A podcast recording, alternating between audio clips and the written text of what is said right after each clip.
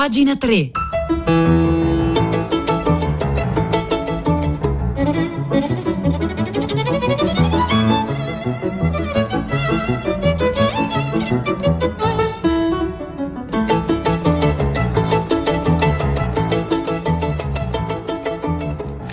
Buongiorno, un saluto da Nicola La Gioia, benvenuto a pagina 3, la cultura nei quotidiani, nelle riviste nel web, 9, 2 minuti, 6 secondi di venerdì. Primo ottobre, comincia ottobre, noi cominciamo parlando, discutendo dell'idea di città, perché c'è un pezzo di Salvatore Settis eh, in occasione del Festival della Memoria di Mirandola è stato affidato a Settis, eh, che ovviamente si occupa della materia del concetto di città. Co- di cosa parliamo oggi, potremmo dire? Alla Carver, eh, citando Raymond Carver, quando si parla di città. Nulla è più inafferrabile oggi dell'idea di città, dice Salvatore Settis sulla stampa. Che cosa hanno in comune, per esempio, le nostre città storiche, le città italiane, eh, piccole e grandi, con megalopoli come Tokyo, che ha 37 milioni di abitanti, o Città del Messico, che ha 24 milioni di abitanti, eppure, appunto, tutte quante sono città, mentre un tempo la forma della città era qualcosa di molto eh, definito.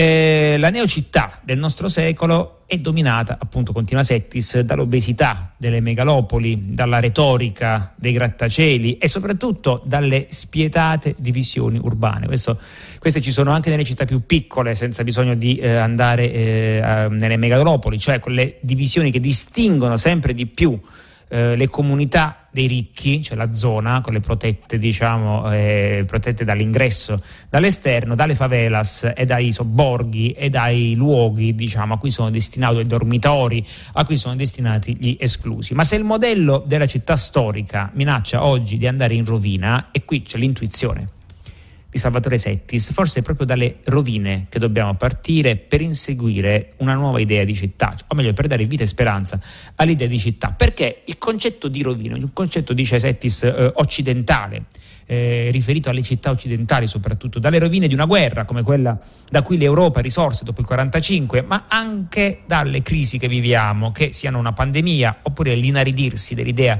di città come vigile comunità, cioè la città come, come polis. Allora soffermiamoci sul concetto della città in rovina, che eh, istintivamente sembrerebbe qualcosa di tremendo, di brutto, di triste, di cupo, ma che in realtà non è detto che sia così. La città in rovina, il concetto di città in rovina, scrive Salvatore Setti sulla stampa, è una presenza costante nella memoria culturale europea. Perciò, per esempio, nel 1796 Hubert Robert, il, il pittore, il celebre pittore, qualcuno di voi forse eh, eh, la ricorderà, tanto or- oggi è facile andare su internet e trovarlo, che cosa? Dipinse due quadri in coppia. Il primo mostra il Louvre popolato di opere e visitatori, il secondo lo immagina ridotto in rovine, come se ci fosse stata una guerra o un terremoto. Ecco, queste rovine che cosa sono in questo quadro? Sono delle rovine anticipate, minacciosa profezia di un futuro possibile, poi alla fine un futuro prima o poi inevitabile, perché tutto diventerà rovina e tutto speriamo rinascerà. Ecco, non sarebbero pensabili senza un anfiteatro, di, um, sì, un anfiteatro magari, senza un antefatto di portata incalcolabile, cioè la fine del mondo antico. L'Europa riposa sul concetto della fine del mondo antico, cosa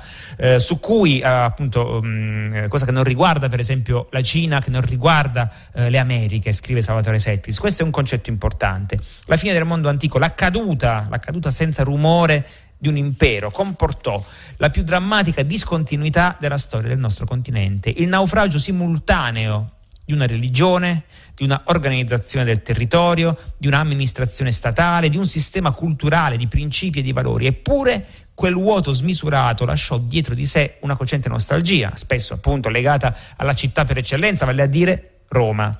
La storia culturale europea continua, Salvatore Settis, cercando di indagare appunto il concetto di città, che cos'è oggi una città, che cos'è stata un tempo una città, la città, la storia culturale europea è sovraccarica, scrive di un senso di distruzione urbana che nasce da quell'immane colpo di spada che spezzò in due la storia del Mediterraneo. Di là appunto la trama, i commerci, le lingue di un impero, di qua l'incerto formarsi di nuove entità statali tra l'altro molto lentamente, nuove lingue e culture. Perciò le rovine in Europa furono e restano una materia iconica e sempre pronta all'uso. Non è così, dicevamo, in altre culture, eh, per esempio la Cina, ecco in Cina non vi fu alcuna rappresentazione di rovine se non dopo i contatti con la cultura europea, diciamo quindi che è un concetto che abbiamo portato loro, oppure Bisanzio, ecco a Bisanzio il senso delle rovine non, non fece mai strada, proprio perché quelli che noi chiamiamo bizantini si dichiaravano romani e vedevano se stessi come se fossero appunto se stessi in perfetta continuità con l'impero di Roma e Costantinopoli come la nuova Roma, quindi non avevano il concetto di qualcosa che fosse eh, tramontata, ma come qualcosa che fosse appena rinata. Il senso delle rovine ebbe poco posto anche nelle culture dell'America precolombiana, beh perché lì diciamo come stanno le cose, lì gli, gli, gli, europei portarono una distruzione talmente rapida, talmente veloce che non si poté neanche assimilare il concetto stesso di rovina. Ma dalle rovine delle città antiche, continua Salvatore Settis, non vengono soltanto, lo dicevamo, lo anticipavamo, desolazione e moniti, viene anche la speranza di un mondo nuovo. Per esempio, la parola rinascimento, no? già in sé ha questo concetto. La parola rinascimento, anche se ormai è logorata dall'uso e dall'abuso, soprattutto pensate agli uomini politici, beh, ha un significato molto pregnante, significa nuova nascita e naturalmente non può esservi una nuova nascita senza che sia intervenuta una qualche morte, cioè la fine del mondo antico, che per noi sembra una cosa normale, ma non lo è, appunto. Eh, questo morire e rinascere, appunto, eh, diventa a quel punto una una linfa eh, vitale. Su questo terreno si, si incontrarono e si fusero nel 400 le aspirazioni laiche, per esempio dell'aristocrazia comunale, e i programmi edilizi dei papi e si formò questa vigorosa immagine di una città che prima mostra attraverso le rovine la propria grandezza passata e poi da quegli stessi ruderi risorge come nuova. Questa è una invenzione, diciamo così, eh, europea. Eh, tant'è vero che c'è anche un libro eh, di J.B. Jackson, Jackson che, si intende, che, si intitola The Necessity of Ruins, cioè la necessità delle rovine. Le rovine sono necessarie alla vita delle città e delle comunità e per questo bisogna non soltanto conservarle dove ci sono, ma certe volte anche creare delle false rovine dove quelle vere mancano, come è accaduto per esempio, accade in alcune città eh, statunitensi che si sono dovute inventare un passato perduto certe volte, proprio perché, seppur in maniera fittizia, poi desse uno slancio reale alla corsa verso il futuro. Insomma, dalla decadenza e dalla morte può venire la speranza di vita e dall'idea eh, e l'idea appunto di città non si sottrae a questo destino o dobbiamo dire a questo punto a, a, questa possibilità. Il discorso è interessante, poi parleremo fra qualche minuto invece della fuga dalla città, ma per adesso questo pezzo segnalo di Salvatore Settis sulle città e le sue rovine e la, la sua possibile rinascita, pubblicato oggi sulla stampa.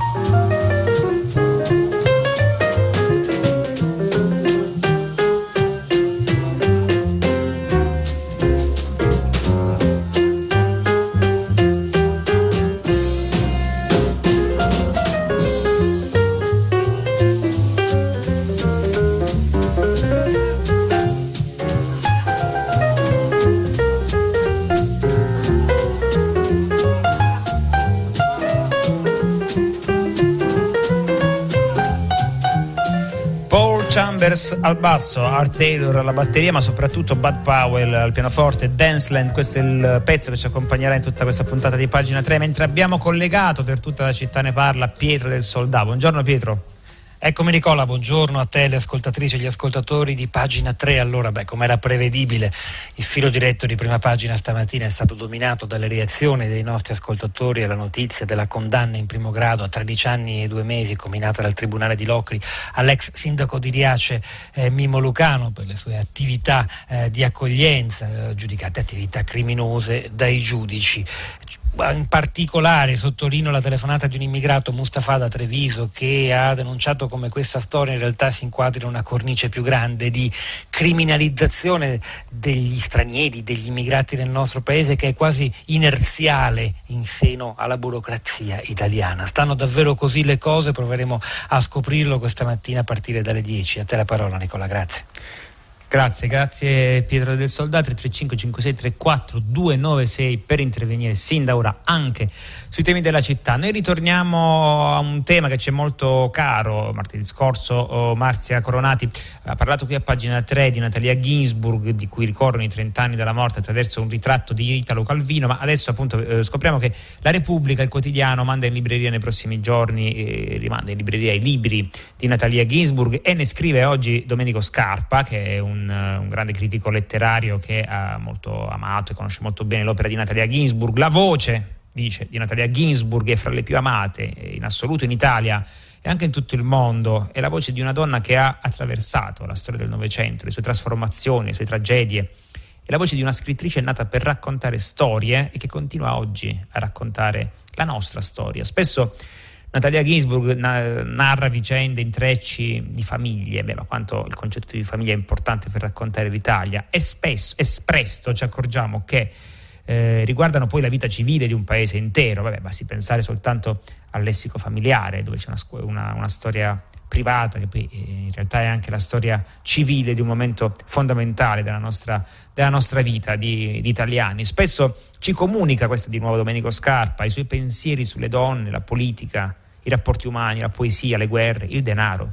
L'essere giovani, l'essere giovani è il diventare vecchi, la sua origine ebraica è il credere o non credere in Dio. I film, i libri che ama, quelli che invece detesta, ecco tutto questo c'è nell'opera di Natalia Ginsburg e ci rendiamo conto che quei discorsi così personali da sembrare confessioni appartengono in realtà a ciascuno di noi, sono spesso nostri pensieri intimi che grazie a lei hanno trovato espressione, sono provocazioni a volte che fanno discutere e magari litigare con lei e con, e con noi stessi. Forse è la cosa migliore che può succederci no? quando leggiamo un libro. Leggere un libro e litigare con se stessi, beh, è stupendo.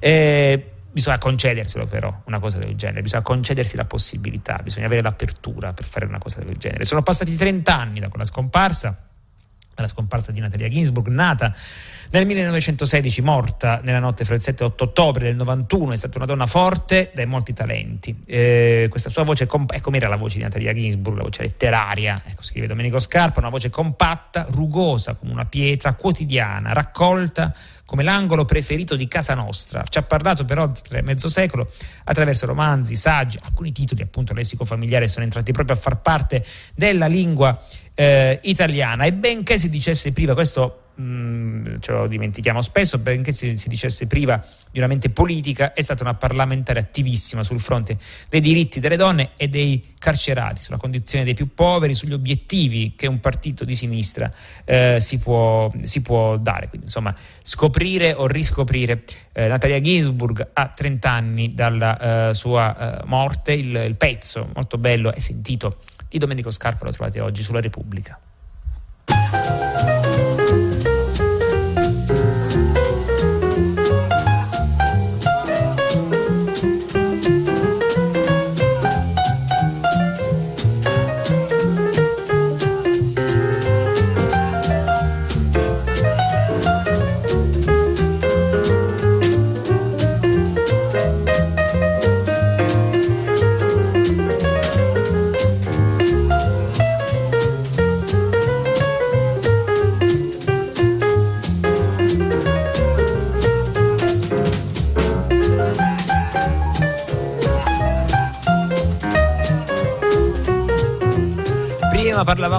Concetto di città, cosa stanno diventando le città secondo Salvatore Setti sulla stampa, ma perché non parlare anche di fuga dalle città, specie durante la pandemia si riscopre la natura, molti, chi ha potuto, ovviamente non tutti hanno potuto, ma c'è anche proprio chi è fuggito dalle, dalle città pur non potendolo fare, cioè nel senso che si è, ha proprio cambiato vita.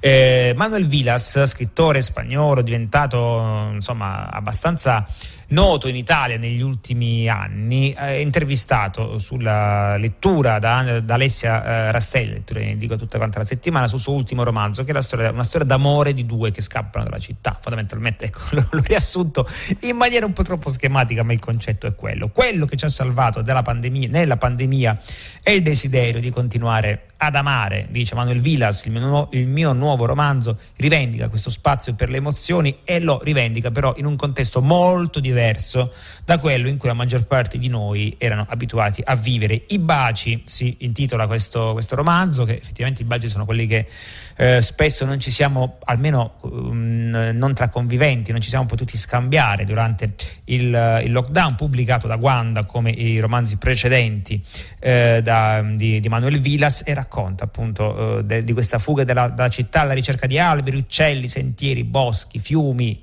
montagne. Lì troverà il protagonista del suo romanzo insieme con un amore ormai inaspettato. Se ci si pensa però appunto perché viviamo in un'epoca, dice Vilas, così così sbalestrata perché grandi progressi scientifici e tecnologici, e, tecnologici, scusate, e, e, medici avvengono in una configurazione morale di tre millenni fa, completamente impiantata, quindi è la rivoluzione culturale che manca. Il virus ha portato un'umiliazione nuova nella vita della gente, fino ad ora ci umiliavano il fallimento sociale, il fallimento sentimentale, la povertà, la bruttezza, l'indigenza lavorativa, la tristezza o la morte, ora ci umilia un essere invisibile, ma appunto c'è anche eh, c'è, c'è, il rinnovato amore nel cuore delle persone che si incontrano che è l'antidoto migliore. Come è nato questo nuovo romanzo?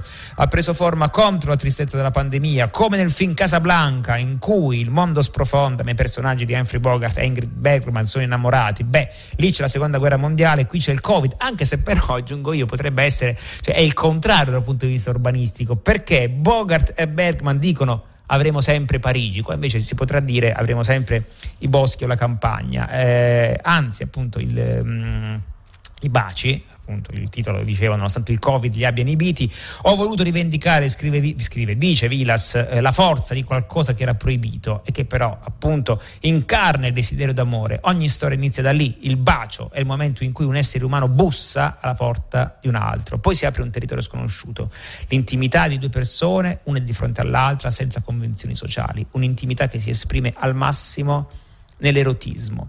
Il problema è che se a un certo punto la passione finisce, beh, allora bisogna decidere se lasciarsi o dare spazio alla complicità, alla stabilità. Su questo si arrovella il mio protagonista, beh, è il rovello eh, di tante persone. A pagina 70, Salvador confessa, Salvador è il protagonista del romanzo, abbraccio gli alberi che incontro, in un albero è contenuto, visto che si è trasferito in campagna, in un albero è contenuto tutto, vento, acqua, terra, essere. Gli alberi sono la bontà più grande della vita. Non so come diavolo faccio ad amare gli alberi. Un uomo innamorato di una donna e degli alberi. Ecco, è interessante come poi diversi, diversi scrittori approccino completamente in maniera appunto diversa lo stesso tema. No? Per, per, per, Vilas la fuga in campagna è una salvezza, pensate invece per esempio a Serotonina, l'ultimo romanzo di Michel Houellebecq, per Houellebecq invece come dire la, la, fuga in campagna è il rinnovarsi di uno scacco perché l'essere umano è fottuto dovunque, dovunque si trovi, ma insomma forse sono vere entrambe le cose a seconda dei momenti. Continua Vilas, nella mia letteratura cerco una pienezza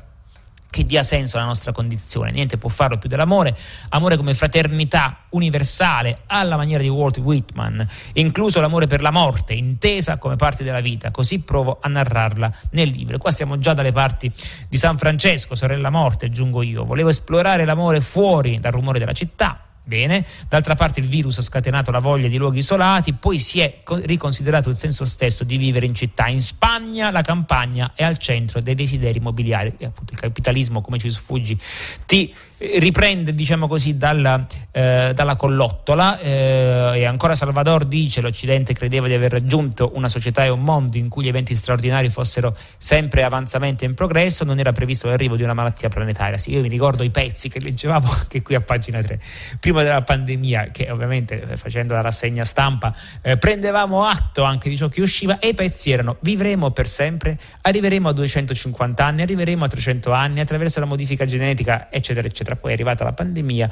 a eh, smorzare perlomeno la hubris, la tracotanza che comunque fa parte dell'essere umano, questa cosa come dire, eh, non ce la possiamo strappare di tutto di dosso, ma possiamo in qualche modo eh, negoziare. Ancora Vilas nel romanzo reclama un ruolo per l'emotività, la natura, la bellezza, inoltre dal punto di vista metaletterario il fatto che chi racconta abbia un problema cognitivo, perché questa è un altro, eh, un'altra caratteristica del suo eh, protagonista, è un omaggio al narratore inaffidabile del Don Chisciotte ed è anche un simbolo, un invito a dubitare sempre, ancora di più oggi, soprattutto dubitare in un mondo che è così polarizzato cui ci sono soltanto i buoni e i cattivi, quelli che hanno ragione e quelli che hanno torto, e poi non c'è più spazio per la vita, cioè e tutto ciò che sta nel mezzo, di solito la vita eh, sta, nelle, sta, nelle, sfumature. Bene, eh, intervista eh, di Alessia Rastelli a Manuel Vilas su sul suo nuovo romanzo, ma anche sull'amore dopo la pandemia, la trovate tutta la settimana, cioè praticamente fino a domani, sulla lettura.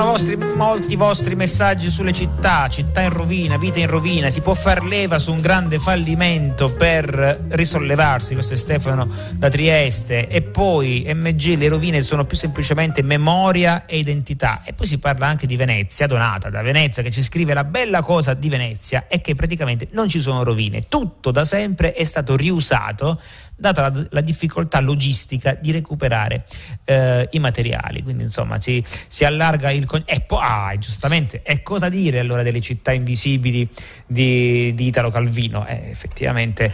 Eh, fate venire in mente una cosa, ma qua divagherei, visto che si parlava di dune, di fantascienza i giorni scorsi, nel senso che hanno cercato di fare eh, film, un film anche delle città invisibili, ma non vengono concessi ancora eh, i diritti, magari prima o poi lo, lo, vedremo. Eredi di Calvino, se siete in ascolto, date questa possibilità alle città invisibili. Eh, parlavamo di amore e pandemia, ma continuiamo in maniera un po' sentimentale oggi, va? perché sul venerdì si parla di un amore di Albert Camus, Albert Camus con una con una, un amore travolgente che durò per tutta, eh, per tutta, la vita in 600, no in 600, di più, in 865 lettere, un amore travolgente come un film da cineteca, protagonisti Maria Casares, spagnola, una profuga che diventò poi una diva, eh, una grande attrice teatrale, e Albert Camus, che appunto dai bassi di Algeri arrivò al Nobel, lui 30 anni, lei 21, li separavano 9 anni di età, scrive Marco Cicala sul venerdì, tutto il resto li univa. Nel marzo del 44 si incontrarono per la prima volta a Parigi. Ecco, vedete che Casablanca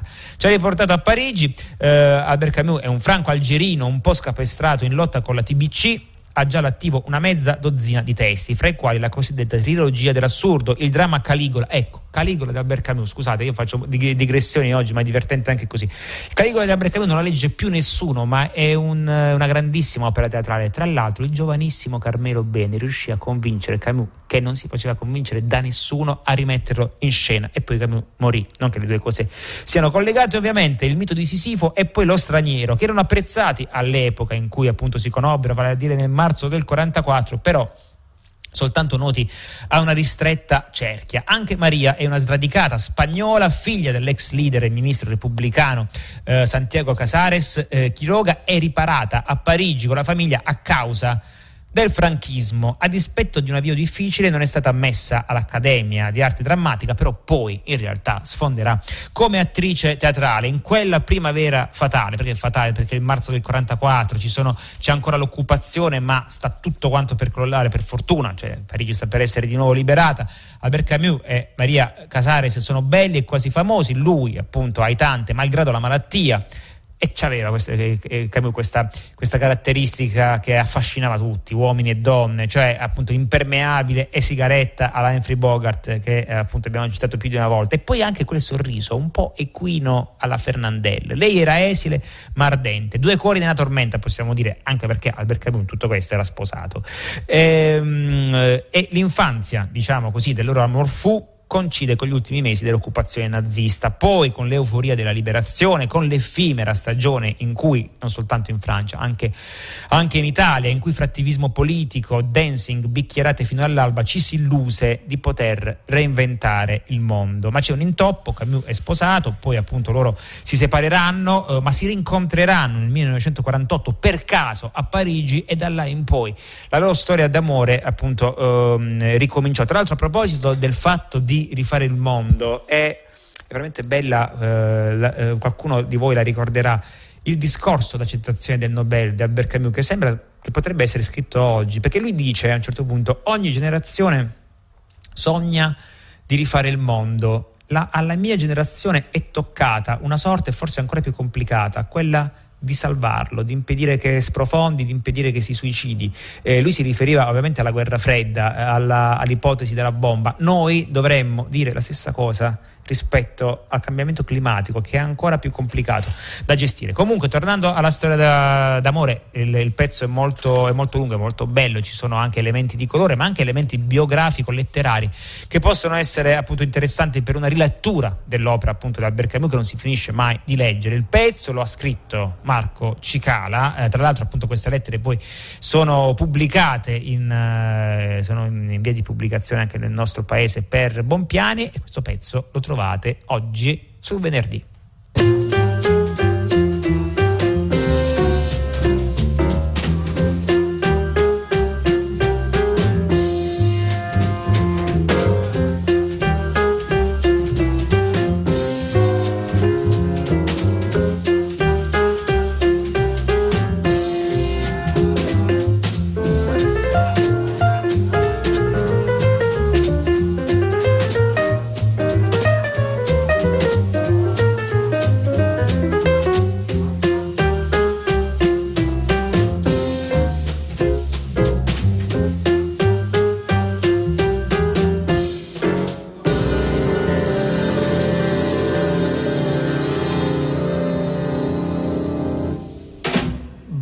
Ballate, ballate sulle rovine qualcosa rinascerà. Potrebbe essere questo il filo rosso oggi di questa puntata di pagina 3, eh, Danceland con Paul Chambers al basso, Art Taylor alla batteria e Bud Powell al piano. Ci ha fatto compagnia in questa puntata di pagina 3, ma io prima di saluti riesco a segnalarvi un altro pezzo. Maria Rosa Mancuso sul foglio parla di una scrittrice di cui non si parla molto, così tanto come di Albert Camus per esempio, eh, che è Patricia Highsmith, eh, di cui escono il esce il diario, il diario, eh, il diario postumo di Patrizia Highsmith per chi la vuole conoscere meglio. Eh, a 24 anni, nel 45, Patricia Highsmith non aveva pubblicato nulla, scrive Maria Rosa Mancuso, mancava qualche anno al romanzo che la renderà famosa, Sconosciuti in treno. Qualcuno se lo ricorda, molti se lo ricordano, se lo associano ad Alfred Hitchcock che comprò subito i diritti per farne un film il titolo italiano Delitto per delitto, che era eh, un po' l'omicidio perfetto, perché era l'omicidio senza un movente diretto, cioè io uccido chi vorresti uccidere tu, tu mi rendi il favore e uccidi chi vorrei, chi vorrei io che morisse e così diventa molto complicato se non appunto disancorando quel patto fra, eh, diabolico fra i due, eh, riuscire a capire chi sono gli assassini. Poi verrà lo scandaloso Carol, uscito con lo pseudonimo di Claire Morgan perché era una storia lesbica che ha visto l'incantevole film di Todd Haynes, sa già tutto e poi appunto da qui conti, comincia Maria Rosa Mancuso sul foglio a raccontare la vita appunto di Patricia Highsmith, trovate tutto quanto sul foglio, è il momento dei saluti di passare cioè il microfono a primo movimento con Renata Scognamiglio. Io vi ringrazio per l'ascolto, come vi ringraziano Danilo Solidani in console, Cristiana Castellotti in regia, Marzia Coronati in redazione, Maria Chiara Beranec, curatrice del programma, l'appuntamento con pagina 3 per lunedì alle 9. Un saluto da Nicola La Gioia.